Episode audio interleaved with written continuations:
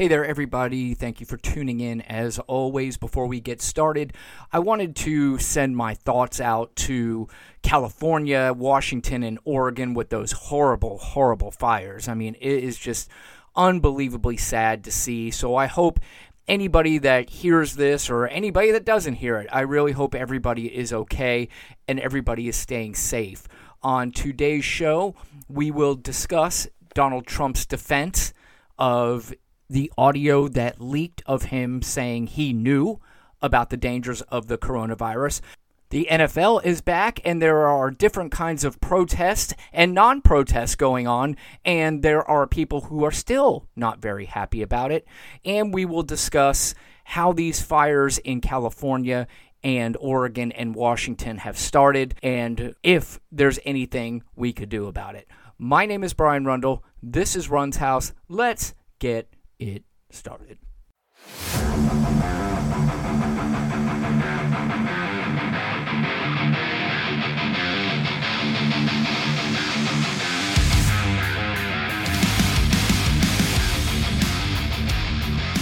Does anybody else want to throw their remote through their television when they see really any press secretary of Donald Trump's? Of course, this time, Kayleigh McEnany oh, I can't stand when she flips through that binder. I want just somebody to pick that binder up and throw it across the room and say, Can you just answer a question without flipping through this ridiculous, stupid binder? I mean, she's probably got tabs on all of them. And when a reporter brings something up like, Hey, when Bob Woodward caught Donald Trump saying that he knew about the coronavirus and how dangerous it was. And there she is, flipping a coronavirus tab. I got it. Okay, so here's how I'm going to answer this question. Oh, God, these people just make me sick. Her and Sarah Huckabee Sanders or Sarah, what's her name? I don't. That's it, right?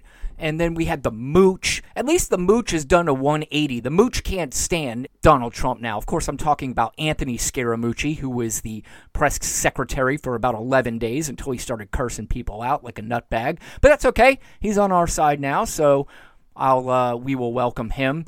And then who else was there? Sean Spicer, who demanded that there were more people at the inauguration than any other inauguration in the history of the United States and came out defiant. This is how he introduced himself to the country. This is how the press secretary under Donald Trump, the very first one, introduced himself, not just with an complete blatant lie, but he said it with such authority and such anger like how dare you question how many people were at this inauguration. I don't care that there was videos and pictures and everything. I was there, I saw it, I did a head count, and I know for a fact there were more people at this inauguration than anyone in the history of the United States. How ridiculous. I mean, this is how we started. And now we are even worse off with these press secretaries. It doesn't matter what happens, what's said, how it's said. They come out and blatantly lie. And now this Kayleigh McEnany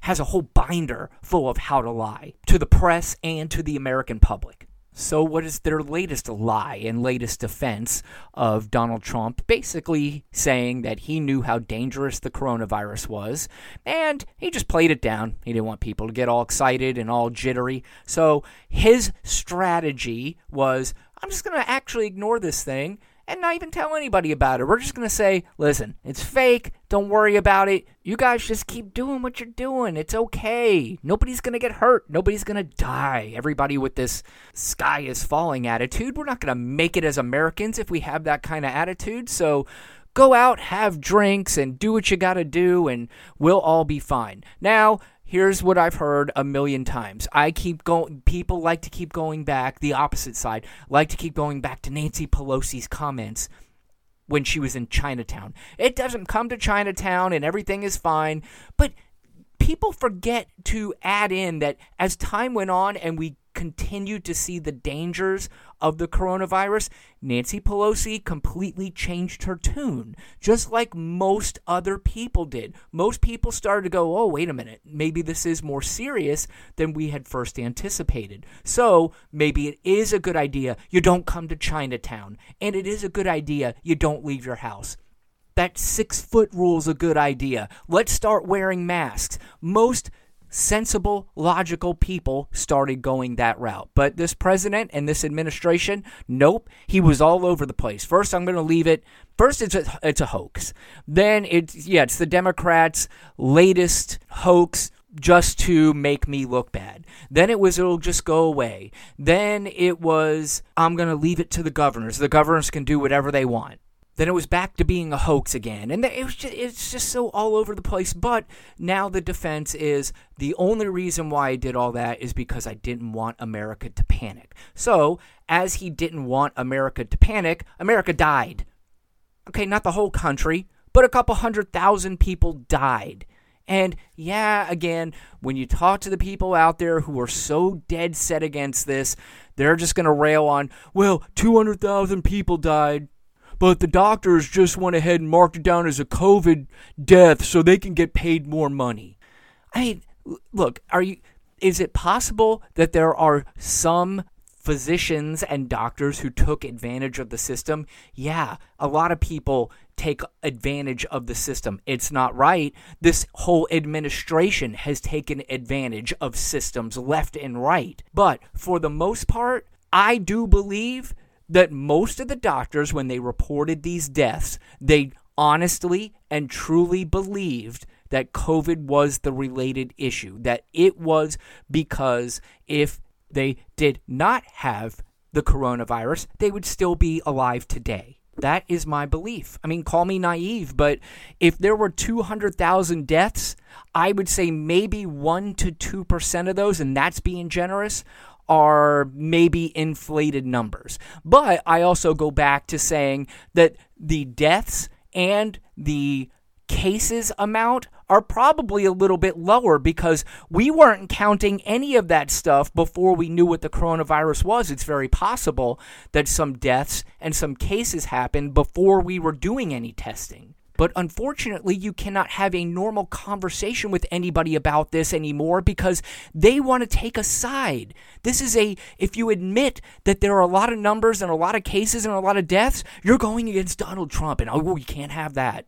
But let's look at it the other way. People will go, well, if you admit that some of the numbers are inflated, you're going against Biden. I don't look at it that way. If they're inflated, I truly believe that people who are voting for Joe Biden, if their numbers were truly inflated and it was proven, I think I would be outraged if they found that without a shadow of a doubt a lot of these numbers were inflated. I'd be pissed. I mean, because that's misleading the American public as well. That's no different than what Donald Trump clearly is doing. And right now, all the evidence points to Donald Trump being the one who is misleading the American public, not the doctors and scientists. And when I say evidence, I mean actual audio of Donald Trump saying, I'm misleading the American public. But you bring it up to a Trump supporter, and they go, ah, you just hate Donald Trump. And I'm like, did you not hear the audio? Yeah, I heard it, but he's just trying to keep America safe, and he doesn't want everybody to go crazy, and he doesn't want. us. okay, I gotta get. At, you know, I think they have a they can't they have a slogan, "Walk away," and I think it's. I want to say it's because they're saying they're so in tune with everything and they're so on the point that we just need to walk away. But really, it what it should mean and to me, what it means is I got to walk away from you. You're absolutely right because you're just so ridiculous. You're making no sense. And it would be different if we were talking about sports teams or something, but here we're talking about American lives. And you're going to insist on this bizarre culture war so you could defend a guy who cares nothing about you. Nothing. I, I will go to my grave saying that.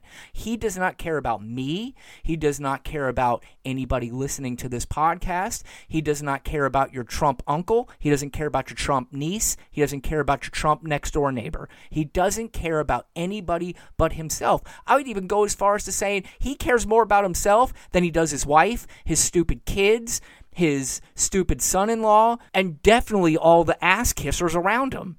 Well, how could you say that, Run? I could say that because I'm using logic and evidence.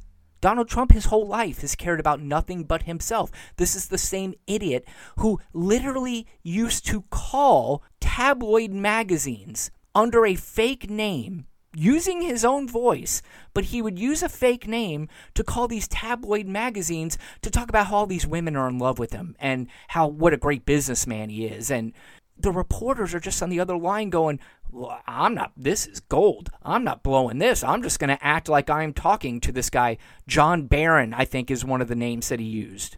The level of narcissism is uncanny. I was about to say unreal. It's uncanny. It's almost you have to have a specific and a special talent to have that kind of narcissism. Hell, I get messages from people saying, Hey, Run, I really love your show. It's a great podcast. And I still think to myself, Is it really? Am I really doing a good job? I, st- I still don't know. Maybe I am, maybe I'm not. But this guy, forget it. He's doing the greatest job in the history of this world. You know why? Because he says so. And because his fake publicist says so. He wrote two books about being a great businessman. He sucks as a businessman. Awful. I mean, literally one of the worst businessmen of all time. He made hundreds of millions of dollars from his daddy and blew it all. He bankrupted three casinos. That is impossible to bankrupt a casino. I really, somebody get a hold of me. We'll open a casino, and I guarantee you it lasts longer than Donald Trump's. He had to have his hands on that Taj Mahal. If anybody doesn't know the story about the Taj Mahal, that was being built. It was in the process of being built, and whoever was building it could not finish the project. So there was a bidding war to see who could take over that project. It was Donald Trump, and he got into a bidding war with Merv Griffin, do you guys know who Merv Griffin is? Most of the older people do, some of you younger people don't, but Merv Griffin was the king of game shows. He owned all these game shows and he got into a bidding war with Donald Trump for the rights to basically take over the rights to finish building the Taj Mahal. He won that bidding because he convinced the board or whoever it was that he was convincing that he had all kinds of banks lined up to give him loans. Well, that turned out not to be true. There were no banks giving Donald loan because going back to what I said earlier, he was a horrific businessman. He was terrible. And everybody in New York laughed at him. They laughed at him. They were, I mean, real millionaires and billionaires, real real estate millionaire and billionaires in New York City would go, Is this guy kidding? But no, Donald Trump, he's flying around in the helicopters and in the private jets, and he's acting like he's the richest guy on the planet. While all the other guys are going, no, this guy's a clown. He's nowhere near, not even the top 20 real estate moguls in New York City. But you would think he was the top one in the world. But anyway, he takes over the Taj Mahal. No banks give him loans. So the only way that he can finish the Taj Mahal is to take out what are called junk bonds. And on these junk bonds, the interest rate was about 14%. So I don't know a whole bunch about junk bonds. I do know about interest rates and 14% interest rate is gigantic on a $10,000 loan. This guy had a 14% interest rate on multi millions of dollars. So, anybody that knew anything about the casino business said, here's what's going to have to happen just for Donald Trump to break even. What would have to happen is something that is absolutely unheard of. It does not happen. And that is the casino would have to make $1 million per day for him to break even. And it's unheard of. It just doesn't happen. And of course, because of his ego, he was going to not just finish this Taj Mahal, he was going to make it the biggest, most grand casino in the world. And believe it or not, I've been to the Taj Mahal long, long time ago in the early to mid 90s, I think it was. Of course, we had to go to that because Donald Trump, I will give him this, is a great marketer because that's what his life had become after his so called real estate career. He was so bad in his real estate career that, again, as I said, no banks would give him money anymore. So in fact, they were closing down on so many of his projects that what they did was is they said, "Look, Donald, here's what we're going to do.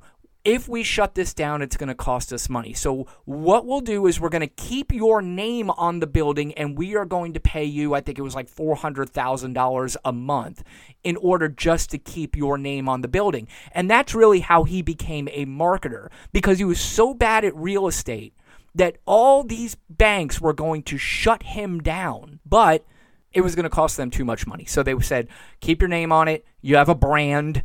So we're going to keep your brand and we're just going to pay you for it. And that's what the rest really of his career was until, of course, he got The Apprentice, made some money there. But for the most part, back to what I was saying earlier, 400 plus thousand dollars from daddy and he basically blew it all. So Donald Trump started scamming people in business and now he's scamming the American public. And he just might win again. That's what's so scary. I know everybody out there does not want to hear that, but it's something that has to be said, and we have to realize the possibility of it. And that's why it is so important to convince anybody that you know that might be on the fence, or anybody that even says, I'm not going to vote, to convince them that this time you really have to. So, what I would say to some people, there are some people who are refusing to vote, and they're like, I don't care about either party. I hate Donald Trump, and Joe Biden's not going to do anything for me. And I 100% understand where you're coming from, and I get it. But here's the only analogy I can give you that may help you just get over that hump and make your decision. Let's put it this way everybody out there is familiar with the lottery, right? So let's say the lottery is $200 million. Now you have two choices to play or not to play. If you do not play, there is a 0% chance that you're going to win the $200 million. But if you do play, there's still a very, very, very almost impossibly low chance that you're going to win the $200 million, but at least you have a chance. And you don't even have to hit all the numbers. You could maybe hit three numbers or four numbers and win maybe a little something. And to me, the Republican side and the Donald Trump side is the 0% chance. You've got no chance of getting anything out of a president if Donald Trump is elected again. At least with Joe Biden, there is a chance of something happening. And you may feel like it is the same odds of winning the lottery, but as they say, you cannot win if you do not play. Speaking of playing, the NFL is back. And with that, as with a lot of the sports, social justice awareness is prevalent but not everybody is too keen or happy about it. On Thursday night, the very first NFL game, the Houston Texans took on the world champion Kansas City Chiefs. And during the pregame festivities, both teams lined up and locked arms together in a show of solidarity. Now, keep in mind, this was not during any national anthem. It was not during the black national anthem, which they are playing as well in week one. It was just a show of solidarity that we all hope leads to some sort of change to eradicate systemic racism.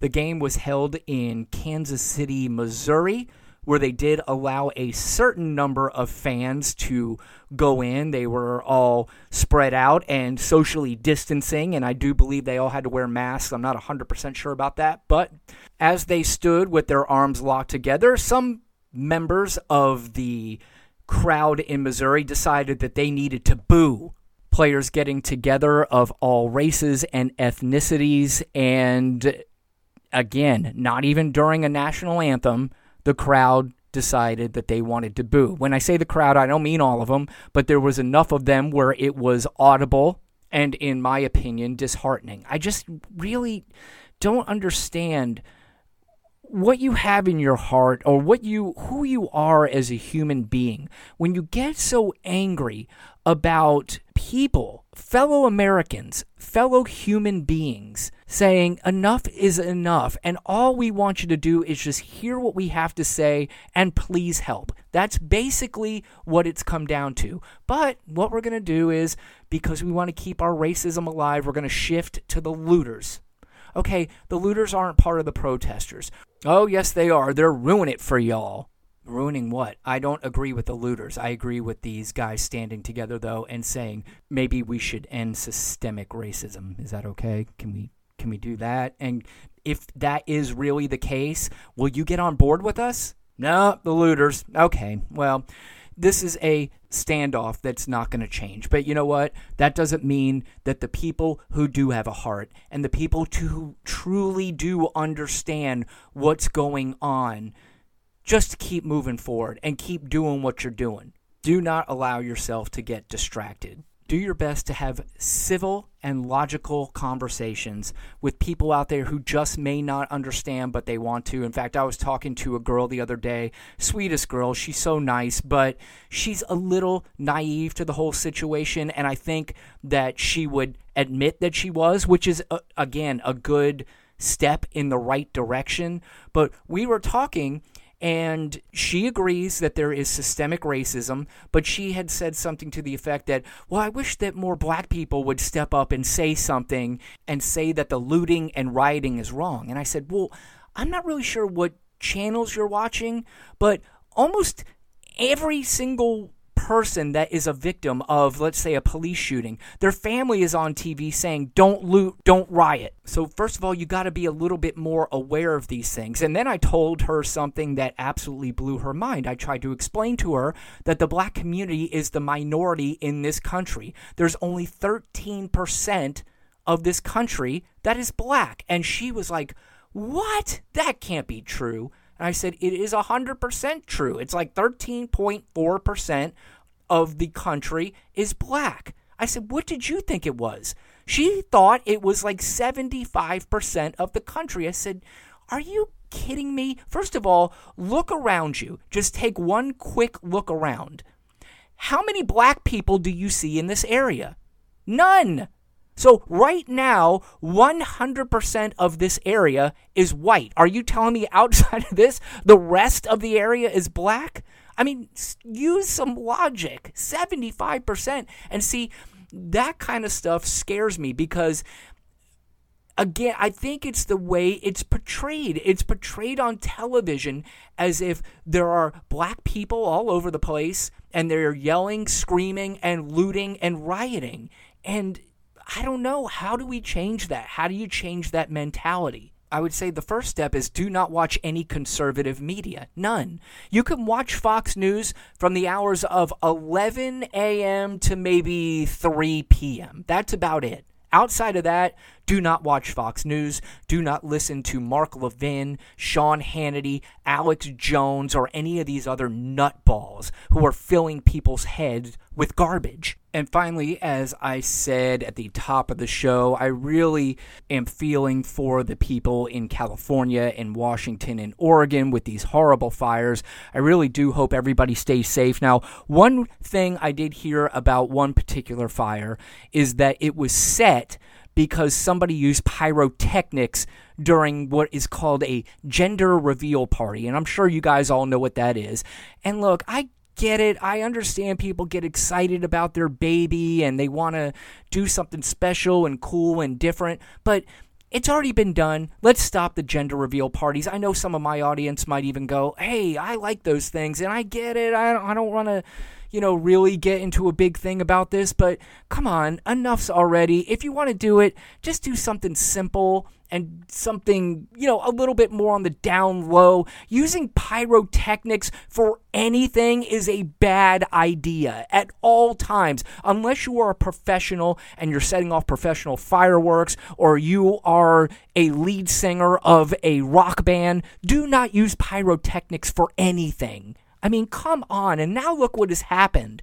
There is an uncontrollable fire going on now that has killed people and it is forcing people away from their homes. And not just forcing them away from their homes, they're going to wind up losing their homes. The other obvious cause of these fires is global warming. And we go back to why should you vote for Joe Biden? By the way, that's another thing that I get from people. They're like, explain to me why you'd vote for Joe Biden and don't mention Donald Trump. I was like, are you joking? That's the easiest question I've ever answered in my life. He's going to be more in tune with global warming and climate change. He's going to be more in tune for rights of all people. He's going to be more in tune of equal pay for women. I mean, there's a million things I can list why Joe Biden would be a better president than Donald Trump. He will get our standing back with our allies. They're not going to laugh at us like we're some kind of joke anymore. Vladimir Putin will no longer be running this country. And if there were